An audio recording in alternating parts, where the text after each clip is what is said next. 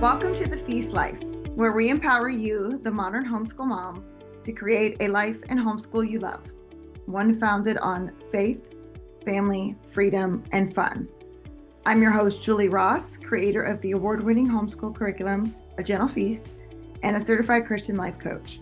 For more information on today's episode and to access my free gift for you, check out thefeastlife.me. Charlotte Mason once said, Life should be all living, not a mere tedious passing of time. So on this show, we seek to savor the feast of life. Girl, grab your favorite beverage and pull up a chair. You are welcome at this table.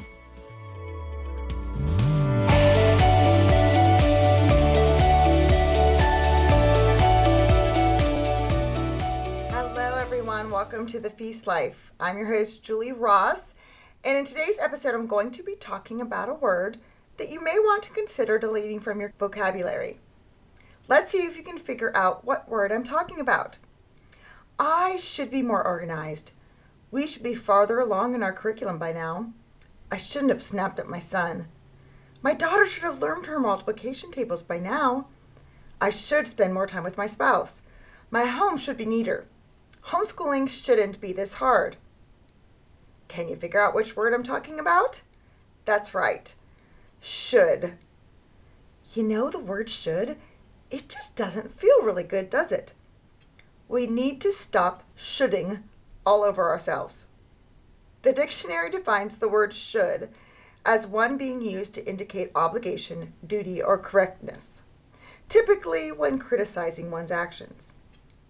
Now, it's good to want to fulfill a duty, and to do our obligation and to want to do things correctly.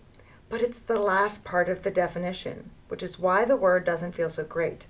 It's typically used to criticize one's actions.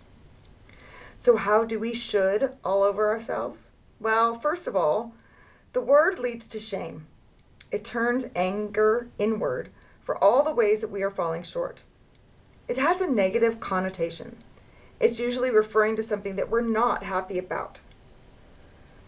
We use the word should to hurt or beat up ourselves because we're not doing things the way we think we ought to. So it brings up feelings of inadequacy. It also can cause anxiety and leads to self rejection. Saying what we should have done or who we should be is really just fighting against ourselves. This takes our energy. We think of all the ways that we haven't measured up to who we think we need to be. We think through all the things we would have liked to have done differently or wish we could have done differently. And all that mental energy could actually be spent on doing things in the present. Being focused on the people in our lives and the things that we are making right now. The word should keeps us in a negative shame cycle. The more shame that we feel, the more our actions pull us away from other people. Shame brings us inward into a negative cycle within ourselves and then we're not able to be fully present for the people in our lives. The more shame we feel, the more disconnection we feel towards people in our lives. And then the more we pull away, which just makes us feel more ashamed. One of the ways to break out of this shame cycle is by dropping the word should from your vocabulary. Another thing, the word should leads us to feel like we just need to try harder. I should have volunteered more at church. I should have taken the kids to the park today. There's always more we could be doing. We try to do a million things and then we end up feeling overwhelmed and exhausted and burn out. And then we say that we never have time to do the things we actually want to do, the things that truly matter to us. In 1975, a study revealed that a stay at home mom spent on average 11 hours a week on primary child care activities such as reading to their child or playing with their child something that they were doing in direct response to stay connected to their child. Today, stay at home moms spend 17 hours a week doing those things. We have so many demands on us in our modern world. As homeschool moms, we have all the demands of homeschooling, plus caring for our home, caring for our spouse, taking care of the household.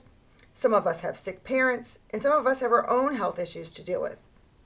Plus, all the expectations we have our expectations for being a mom have never been greater. We are stretched out to the max, and then we feel guilty that we're not able to stretch farther. Eliminating the word should from your vocabulary helps you get control of this mental narrative. Get rid of this word and see how much time opens up in your life. The word should also causes regret. I shouldn't have snapped at my husband. I should have been better prepared. Did these thoughts actually help you? Do we actually get to do any of those things over? Do we actually learn anything from our mistakes when we use the word should? No. They're all self defeating questions. It's a huge waste of our time and mental energy because we can't actually change the past. The past only exists in our minds. The only thing we can do is learn from it. But beating ourselves up for something we can't change gets us nowhere. And quite honestly, it just doesn't make us feel very good. Today's episode is brought to you by A Gentle Feast. A Gentle Feast offers a complete living books curriculum, an award winning early reading program, and more tools to equip you to apply Charlotte Mason's timeless philosophy into your modern homeschool. Go to agentlefeast.com to check it out. Smooth and easy days are closer than you think. In the end, should is a very poor motivator because it's based on shoddy logic and more likely to cause you unfounded guilt than result in meaningful action. Should is focused on the problem instead of the solution. So instead of saying should, you could say things like, next time I will, or I have learned. Learn to question your shoulds. When you say things like, oh, I should exercise more, or oh, I shouldn't eat dessert after supper. Well, why? Why should you do that? Why do you have this expectation for yourself? Does it match up with the values and priorities you have for your life? Do you feel a certain sense of obligation? Is adding this to your life reasonable considering how much you already have on your plate? So just be mindful and notice when you're using the word should. When you're about to think it in your head, or even when you're about to say it out loud, see if you can catch yourself and replace the word should.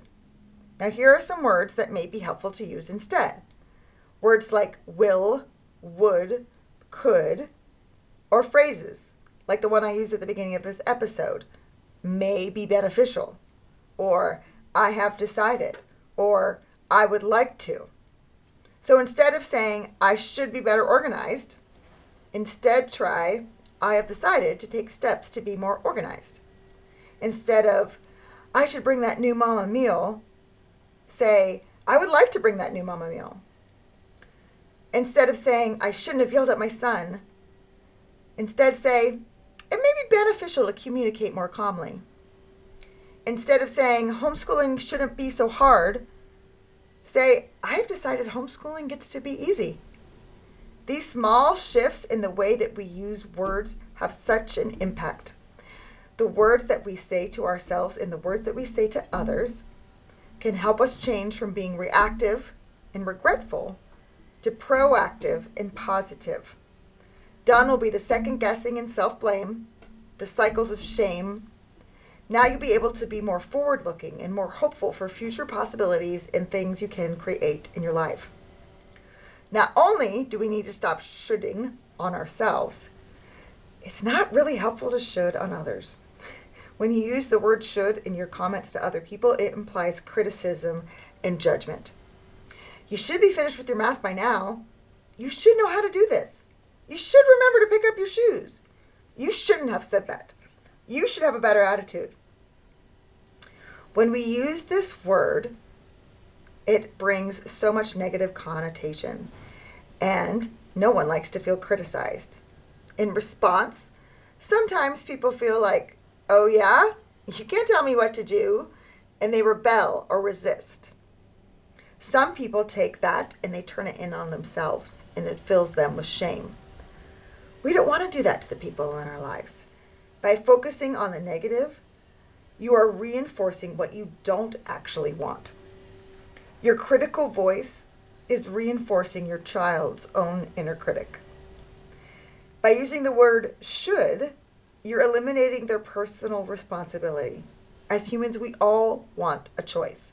We don't want to feel like we have to do something. like I tell my kids all the time no, you don't have to go clean your room. You get to go clean your room. We want to feel like we have a choice, and the word should often makes us feel like we don't have one. I love the verse where it says, God's kindness leads us to repentance. We want to speak words that allow people to make the choice to respond in a positive way without feeling obligation, duty that the word should connotates. So we could use the word could or would when talking to others. For example, you could say, You could be playing with your toys if your math was finished. Would it help you to remember how you solved that problem yesterday? It would be better if you worded that statement differently. Could you put your shoes away? Could you express your negative feelings in a healthier way? If I say words like should, ought, have to, must, we're not teaching anyone new behavior. I'm just using a negative emotion to try to get what I want, a certain behavior. And that is a very poor motivator. So make today the day you decide to stop shoulding all over yourselves and others. Take control of your use of this word and see the changes that come into your life. All right, everyone, until next time, remember life is a feast. Let's savor it.